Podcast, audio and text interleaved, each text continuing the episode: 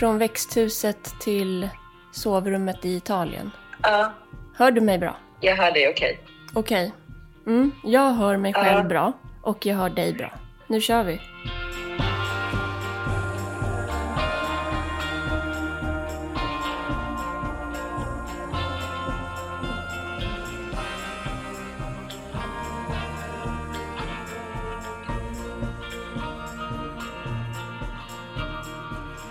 Hej Elin! Hur mår du? Jag mår bra. Jag sitter i mina vänner Sofia och Olofs växthus ute på landet.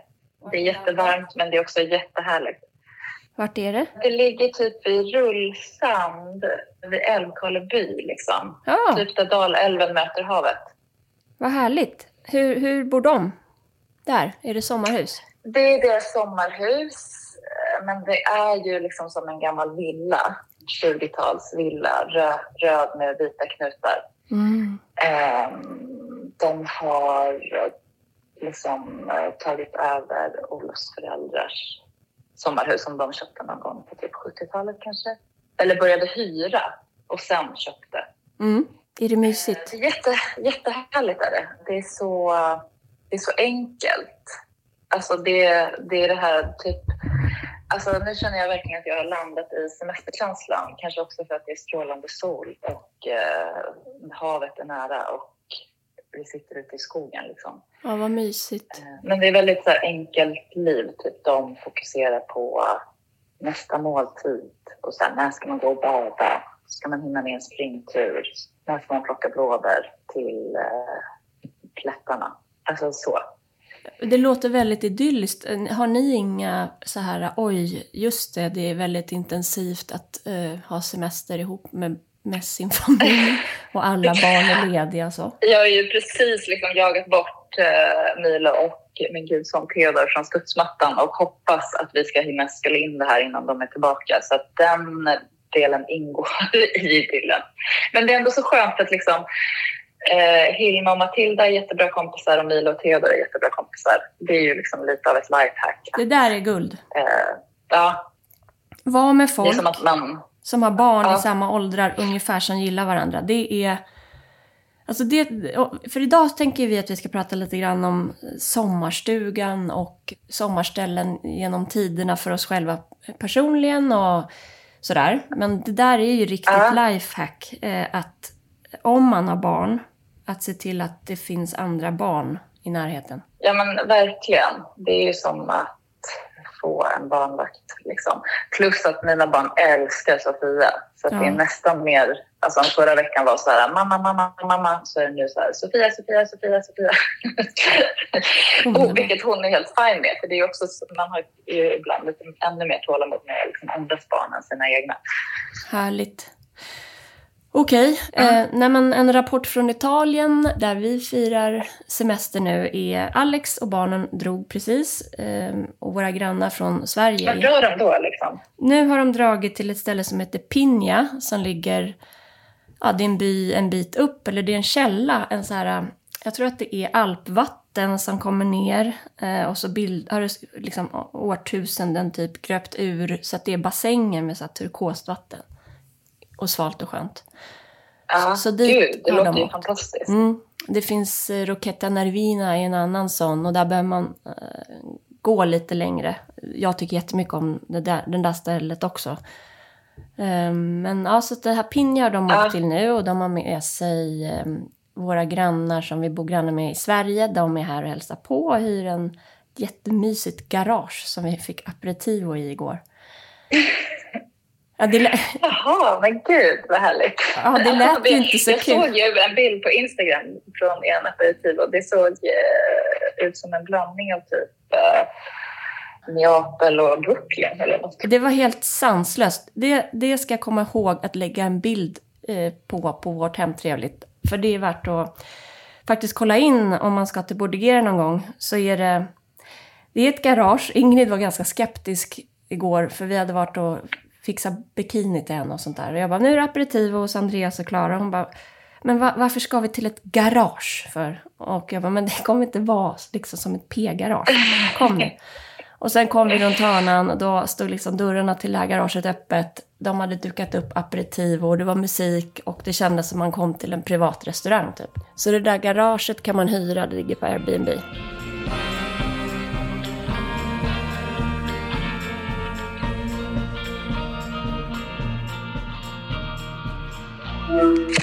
Hej! Det är min iPhone som blir över. Is- Hur varmt är det i växthuset? Alltså nu har jag öppnat upp här. Ja, gör det. Alltså det här skulle jag vilja se. Du sitter typ naken i ett växthus och blir jagad av en humla och svetten rinner. Alltså svetten ringer. Jag har ju klätt av mig till underkläderna. Um, och de är blöta. Men, men du vill inte ta en bild på det? Nej. Jag tycker det hade varit jättebra content. Kattis, jag ja. vet ju att du har blivit en Hemnet-knarkare igen, eller? Eller har du någonsin slutat ja, men alltså, vara det? Jag har det ju...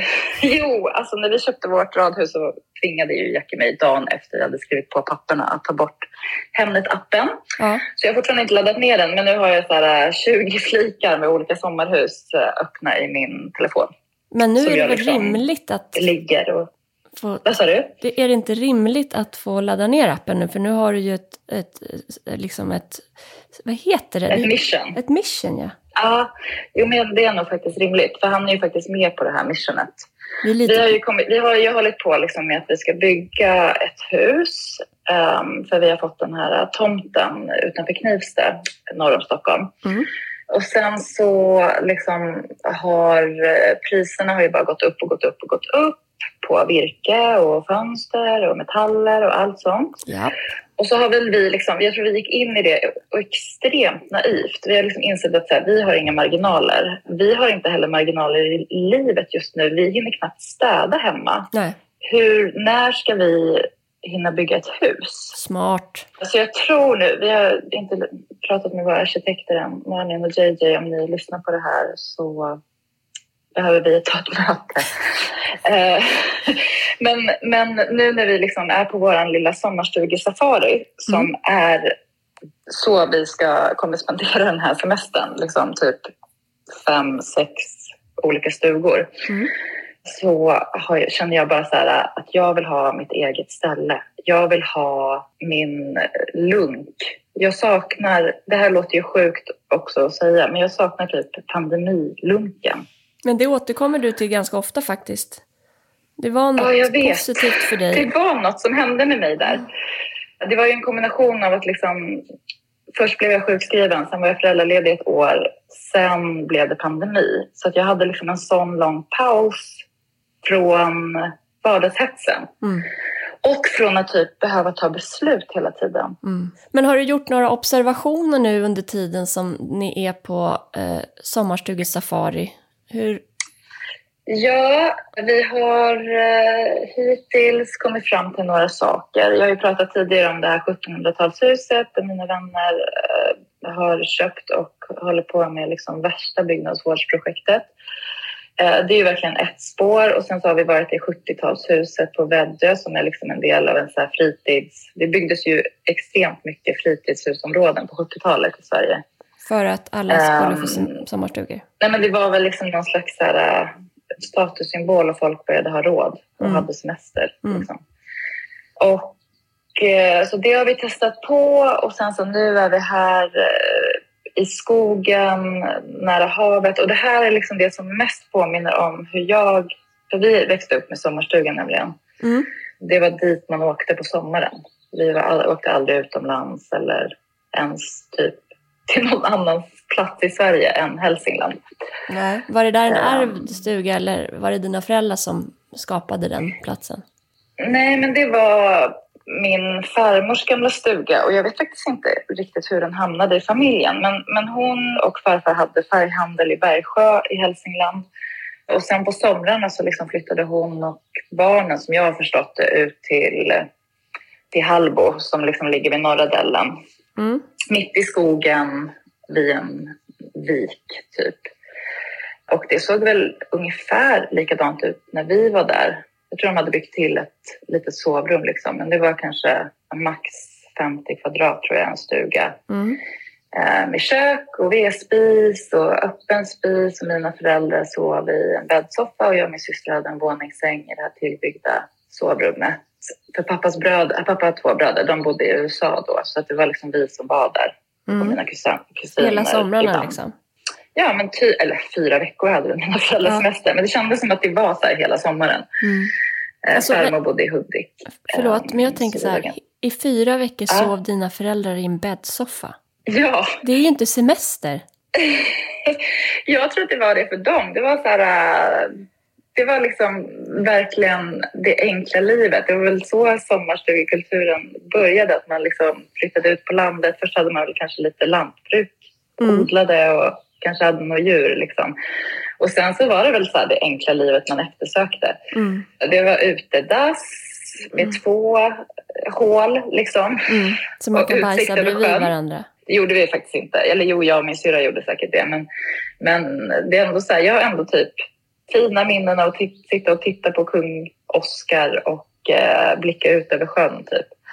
På absolut. Det där utedasset. Alltså det jag, att jag säger sådär nu, att det är inte semester, äh. det är att jag själv har så här lite tankar kring eh, det här med eh, sommarstuga, eh, dela med släkt eller inte.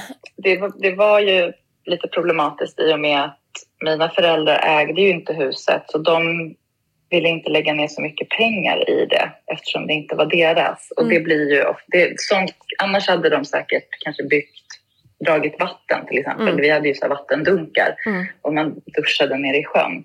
Som jag i efterhand kan romantisera, men det var inte jag som liksom diskade all disk och nej. Höll på. Nu gör jag i det här hos Sofia och Olof, att man står och diskar. Olof är en fantastisk kock, så han liksom, de odlar jättemycket här. Varje dag så går de och skördar lite olika grejer och så lagar han ihop något av det typ. Mm. Ehm, och sen så får jag stå och diska, och då tycker jag typ att det är lite mysigt. Mm. Men kanske inte i fyra veckor. Vi har ju varit här i två dagar. Jo, alltså jag tänker på när jag träffade Alex, så eh, mm. blev jag ju liksom introducerad till Dalarna. Eh, därför att han, ja. hans mammas syster Vivi cyklade upp till Dalarna från Göteborg någon gång på femtiotalet för att jobb, hitta, hitta jobb. Eh, sl- Gud, det är så mäktigt att hon cyklade upp dit. Jag vet. Och hon var överhuvudtaget, tror jag, en fantastiskt mäktig kvinna. Jag har, han inte lär känna henne tillräckligt innan hon gick bort tyvärr. Mm. Men hennes man Olle är typ hundraett år nu. Bland annat oj. Därför min son heter Olle. Men han var, de hade gården i byn Västerbyn, och hon jobbade som piga där, och sen blev de kära och bildade familj. Mm. Eh, och Alex mamma då, Lena, hon var mycket där på somrarna, och sen har hon skaffat sitt eget ställe där. Och det här är, alltså Västerbyn, alla är typ släkt med alla, känns det som. Mm. Och mm. det är verkligen så att du, gårdarna står öppna, barnen springer mellan husen. Det är liksom Bullerbyn. Det är, det I är Bullerbyn, jag ser det. Jag har också en laddning kring där, och jag vet inte vad det handlar om riktigt, men det känns som att det här är det enda riktiga sättet typ att fira, alltså att, att spendera sommaren, att alla andra alternativ är liksom fel. Det är ingen som har sagt det till mig, eller, men det är liksom bara, Alex säger absolut inte, men jag, man måste. Men vi sitter ju i Italien nu liksom, så att ja, snacka om markering. Verkligen, det är så här, så tydligt.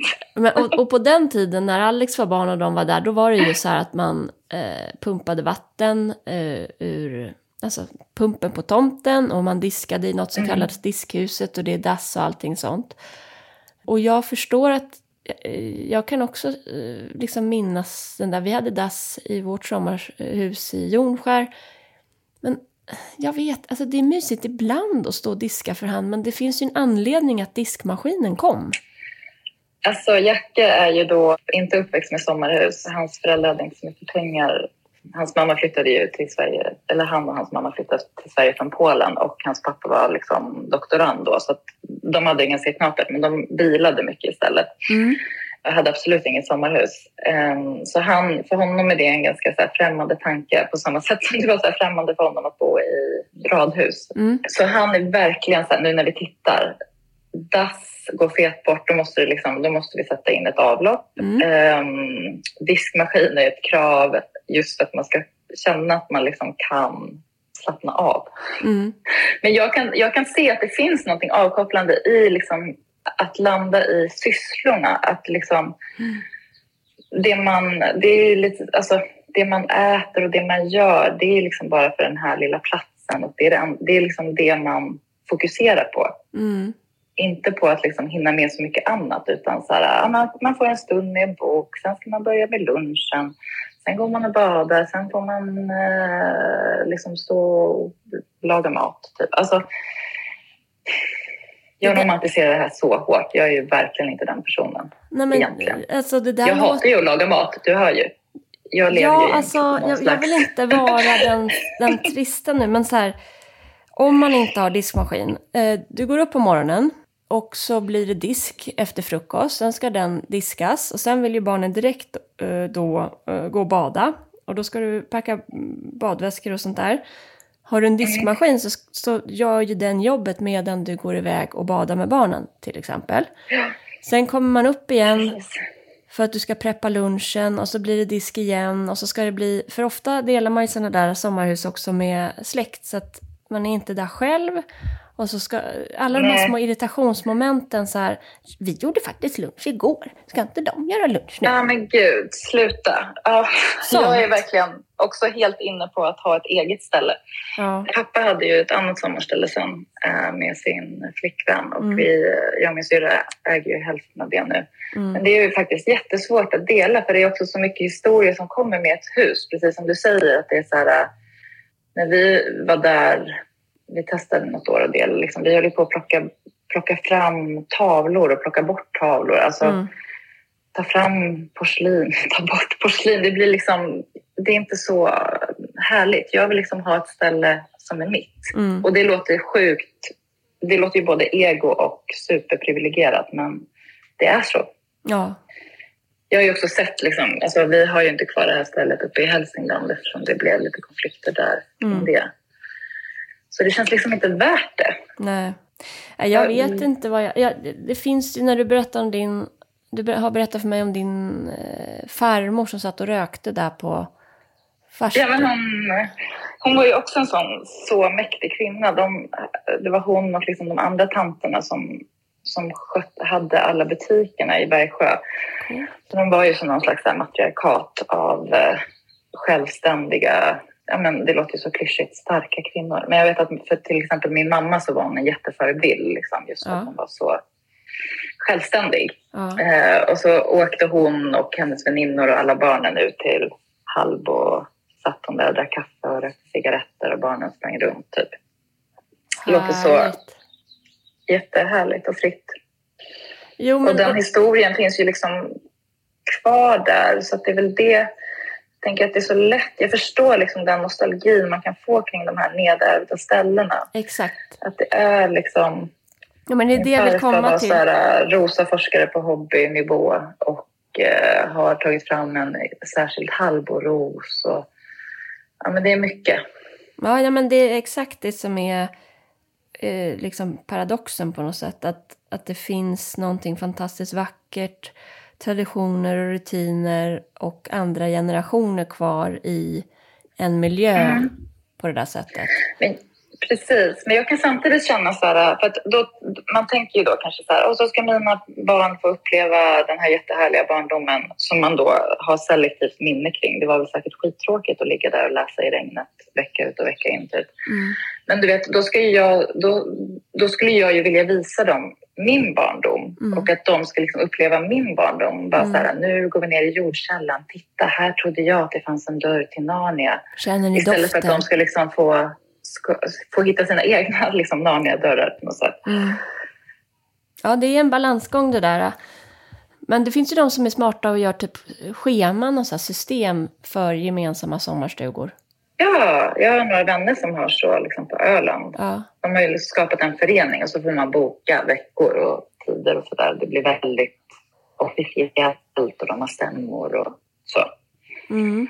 Men då blir det ju ändå inte ens... Alltså om man som du och jag älskar att göra saker hemtrevliga och mm. liksom älskar själva processen mm. i liksom...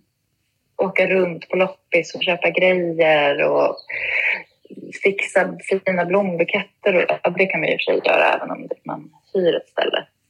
Jo, men det är svårare att odla massa blommor där om man bara är där någon vecka eller två. Ja, precis. Det kan ju bli... Alltså vill man ha ett växthus till exempel. Jag har ju blivit helt såld nu på att jag vill ha ett växthus. Mm. Det är så härligt att sitta här på kvällen när det är lite kallt och äta middag. Mm. Det vill jag bland också allt det gröna. Det är ju svårt om man liksom är där varannan vecka eller två veckor och sen är man inte där på fyra veckor. Mm. Men samtidigt som alltså, vi har sagt det förut vet jag, men det är ju superprivilegierat att överhuvudtaget kunna köpa ett sommarställe eller ens hyra ett sommarställe. Jag kommer ihåg, lyssnade du på du vet den här polisen Navid Navid Ghazale, mm. han sommarpratade förra året och det var ju liksom belysande på många sätt. Men mm. han pratade till exempel om när han försökte hyra sommarställen och mm, just det. det gick typ inte. För han hade fel namn liksom. Mm. Och då, eftersom vi nu är i processen att vi så här, de senaste åren har hyrt väldigt mycket olika stugor på till exempel Blocket. Mm. Det var så träffande just då, för jag kände så här, jag är så glad över mitt Katarina Mattsson-namn. Mm. Tråkigaste namnet liksom, kan man ju tänka annars, men, men det är sånt, bara att ha det namnet är ett sånt jäkla privilegium. Mm. Det är så många dörrar som öppnas bara genom de bokstäverna. Mm. Alltså jag tänker typ så här, Jacke, Jacke heter ju Westholm efter sin svenska pappa, men Jakob Orsehovski, det hade kanske också varit mer stängda dörrar, jag vet inte. Nej, han får inte hyra något här. Han kanske är kriminell. Han kanske, ja precis, han är så här polsk inbrottsligatjuv eller något. Jag vet inte vad folk tror, men, men det kändes bara så här, det kändes så sorgligt. För ja. att det är ju verkligen typ, ja men det blir de här parallellsamhällena. Som ja. pågår hela tiden. Och så åker alla liksom, svennar från stan på sommaren. Mm. För att alla har ett sommarhus. Ja, jag vet, eller jag deras vet. föräldrar har. Eller kusiner eller whatever. Men jag tänkte eller för... de kan hyra något på Blocket. Just midsommar är ju ändå... Eller över sommaren överhuvudtaget är ju annars en period i Sverige där de allra liksom, flesta ändå gör ungefär samma saker... fast mm. oberoende klass. Ja, precis. Man går ner i morgonrocken och tar ett morgondopp om man har möjligheten. Oavsett om du går från din Bamsevilla eller hoppar i eh, vid Årstaviken typ. Och jag tänker, att, jag tänker på det på midsommarafton firade jag ju själv i år. Eller mina föräldrar. Ja, just det. Jag, jag firade inte i Dalarna traditionsenligt utan var hemma med Olle och så kom mamma och pappa du förbi. Du är som rebell, Elin. Ja, alltså jag är så rebellisk. Va? Jag går igenom en transformation året jag fyllde fyrtio. Nej, men, ja, men verkligen. En på nytt födelse. Ja. Då... Är det inte i typ, förlåt att jag avbryter, men äh, i någon äh, kultur i Asien att man typ när man fyller sextio eller något sånt byter namn för att man går in i en ny fas och sådär. Ah. Du kanske ska byta namn nu? Nej, verkligen inte. Det tycker jag är konstigt. Jag trodde du skulle säga att ja. kvinnorna i, i en viss grupp, alltså i, i en viss kultur vid sextioårsåldern åt upp sina män. Men det är väl typ spindlar. Ja, det är man lite yngre. Det är ju direkt efter parning. Nej, men det jag hörde då, när jag där på kvällen och det var midsommarafton så hörde jag... Det var ganska mycket folk där i Saltis faktiskt. Jag trodde alla var på sina, sina sommarresidens på midsommar. Mm. Men det sjöngs och dansades små grodorna och allt där. Och då tänkte jag att exakt det här händer på så många platser just nu. Oberoende liksom, eh, just klass. Och jag hörde en halvberusad pappa som... Men han var glad och ledde den här eh, små grodorna-dansen. Jag bara tänker att om han just kommer från en annan kultur och, och tittar på det där så kanske man... Vi svenskar, jag vet inte, kanske framstår lite som speciella. Ja, just med grodorna är ju lite speciellt faktiskt. Mm. Okej, okay, men så ni har landat i eget ställe. Eget ställe. Och nu är ju frågan då, typ idag ska vi åka och kolla på så här ett sextiotals hus. och mm. nära havet och ett torp nära Dalälven. Mm. För det är ju ändå någonting med att bo lite så här isolerat som jag tar med mig från barndomen. Jag tror liksom att ett sånt här um, fritidshus-community, det är inte riktigt perfekt för, för mig. Nej. Utan jag vill gärna så här, uh, va, få vara lite, få kännas, det får gärna kännas lite ensligt. Mm. Någon granne och sådär vill man ju ha. Men hur men, säkrar men, ni upp det här med att barnen ska ha några att hänga med då? Men om vi tänker så här, att vi har ganska många, eller vi har typ tre vänner som har köpt egna sommarhus. Mm. Och då har de gjort det i Uppland. Vi kommer ju från Uppsala och har många vänner kvar från, ja, men som har flyttat ner till Stockholm liksom. Mm. Så nu tittar vi liksom på Uppland och då tänker jag så här, på sommaren om det tar en timme att åka till en vän mm. så är det okej. Okej. Okay. Det tycker inte du? Nej, men jag tror bara... Jag, jag, jag lever ju detta liv just nu. Vi är i Italien. Ingrid har, hänger med ett gäng tjejer på strandklubben. Eh, men Ivar har ju inte någon kompis i sin ålder. Han är ganska picky med kompisar. Hans bästa kompisar Adrian och eh, August hemma i Sverige hörs han med och sådär. Men att det skulle vara barn en timme bort, det är ändå... Jag önskar om jag fick beställa något till det här livet vi håller på att skapa, så var det att det var mer barn i, som de började lära känna. Och ett sätt är ju att vi försöker skapa traditioner nu att vänner kommer att hälsa på eh, under sommaren mm. hit till Italien. Så att de får mm. det här sociala utbytet också. Men ja, det är bara en, jag, jag höjer ett varnande finger för att inte bli för isolerade, för då kommer barnen ha tråkigt och då, då är det ett lager av stress som kommer på er. Ja, precis. Alltså, det ideala hade ju varit att vara liksom på cykelavstånd till eh, några kompisar. Så att vi tittar ju såklart på det. Ja. Men jag vet inte om barnen måste ha så här gångavstånd till vänner, eller om det räcker att man varannan dag kan man göra en utflykt och träffa kompisar. Ja, ja, det blir, kommer bli fina barndomsminnen oavsett. Exakt, man glömmer ju allt som är jobbigt, har vi precis konstaterat. Ja. Vad spännande att se vad det blir då. Ja, verkligen. Det blir det. Det blir i alla fall inte liksom ett totalt renoveringsobjekt. Det har vi sett våra vänner göra jättefint, men vi har inte den kraften liksom. Nej. Så vi har kommit fram till några grejer i alla fall. Mm, bra kravlista.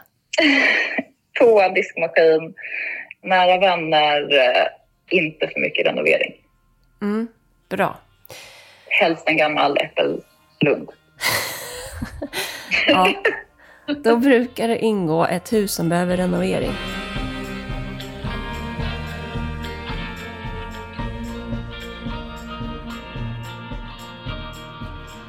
Men har du koll på den här... Vi pratar om klass och skillnader med att kunna åka till ett sommarställe om man är född i Sverige, till skillnad om man kommer som första eller andra generations kanske invandrare och inte har ärvt ett sommarställe. Va, hur kommer det sig att det finns så många sommarställen som vi delar på runt om i Sverige? Vet du? Alltså jag har uh, läst lite kring det här, och först, om jag förstått det rätt, så var det liksom under Gustav den tredjes tid som själva liksom villan som bostads eller som husform kom till Sverige från mm. Frankrike eller något. Mm. Och då började liksom hans hovmän bygga villor utanför städerna, och så åkte man dit på somrarna och så levde man ungefär som man gjorde i stan, men i en villa. Mm. Men sen så industrialiserades ju Sverige ganska sent jämfört med Europa. Så det fanns väldigt många så här småbruk runt omkring som var i drift. Och så gick de i arv. Så hade man dem som sommarbruk och sådär. Sen så utvecklades det till fritidshus. Mm. Och så parallellt med det så, så fanns det... Och det var väl redan så här nationalromantiken på artonhundratalet som, som liksom gjorde att vurmen för de här röda stugorna och typ Dalarna som ideal spred sig. Mm. Och sen så skulle man ju vara ute och vara ute i friska, friska luften liksom. Ja. Och det blev, ja, men man skulle vara sporta på vintern och vara ute på sommaren. Mm. Så blev det den här sportstudievågen. Mm. I korthet tror jag att man kan beskriva det så. Här i Italien så ser man ju, där kommer de ju från Milano, Torino, Genova, nej inte Genova, det är ju längs med kusten. Så kommer de och så är de här längs kusten på sommaren. Och flera familjer är ju här från juli till september när skolorna startar igen. Och mm. många av dem, då är det mamman och barnen fortfarande, alltså det är tjugo tjugotvå nu. Så mamman och barnen ja. är här och så till helgen kommer pappan och är med på strandklubben. Ja, men så kändes det ju som att liksom, när man tittar på filmer eller tv-serier som utspelar sig kring liksom, förra sekelskiftet ja. och då var det ju så det var. Ja. Mamman och barnen åkte ut till någon härlig villa med torn från skärgårdsö och pappan blev i Sverige och mm. gjorde slirade antar jag. Söp typ. Som fan. Söp. Kanske.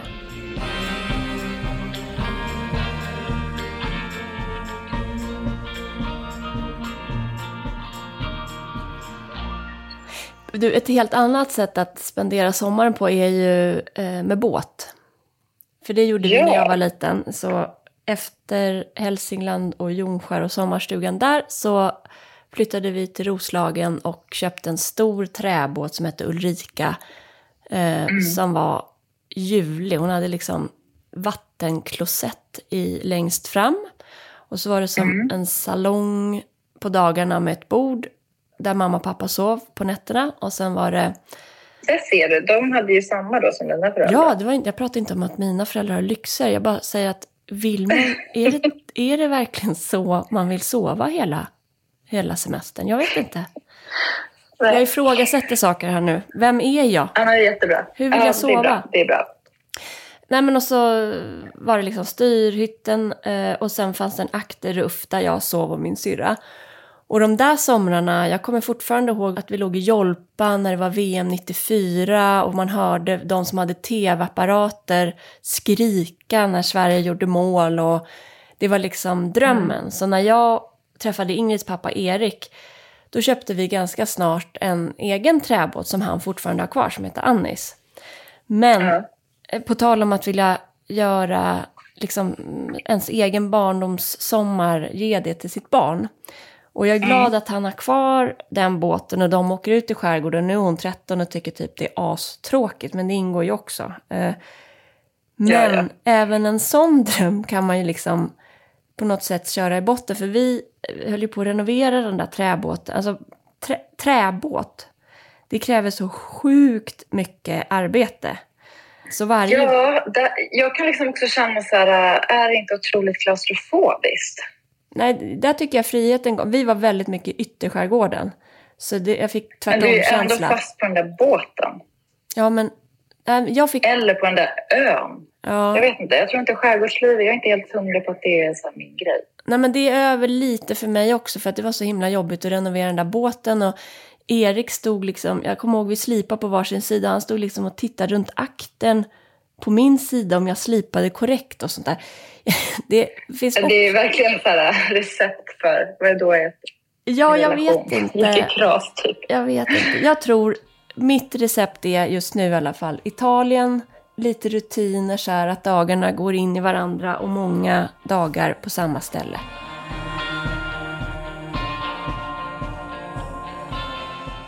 Men du, jag ser att tiden bara rinner iväg. Alltså gud, verkligen. Det är som att eh, vi har inte hunnit eh, förprata någonting riktigt. Nej. Alltså annars när vi ser till studion då, då brukar vi hinna liksom beta av lite ämnen. Nej, men det, det skedde live nu. Som skulle klämmas in här. Det skedde live. Men det kanske är okej så här på sommaren att man hör att andra går och tänker på ungefär samma grejer. Ja, jag hoppas det. Och nu, alltså det är ju också för mig, jag, jag är ju så inne i familjelivet så att det är inte så många jag sitter så här en timme med och pratar om hur det var förr eller vad man har för tankar kring grejer. Så det är väldigt mysigt att göra med ja, dig. Ja, men jättemysigt. Det är också extra mysigt att sitta och göra det i värsta sommarbilen som jag gör. Och titta mm. på ett rött hus med vita knutar. Ja. Och jag även så... om man är naken i, en, i ett växthus. Ja, alltså om du, om du vågar vore det kul med en bild. Men jag fattar om det är integritetslöst. Exakt, har vi kommit fram till. Vad hemtrevligt ska ha för integritet. Nej, men vi, vi trevar oss fram. På samma vis som vi mm. trevar oss fram i att vi håller på att lära känna varandra. Jag tar lite bilder här. Jag mm. tror inte de kommer hamna i sociala medier. Vi får se. Ja. Kanske.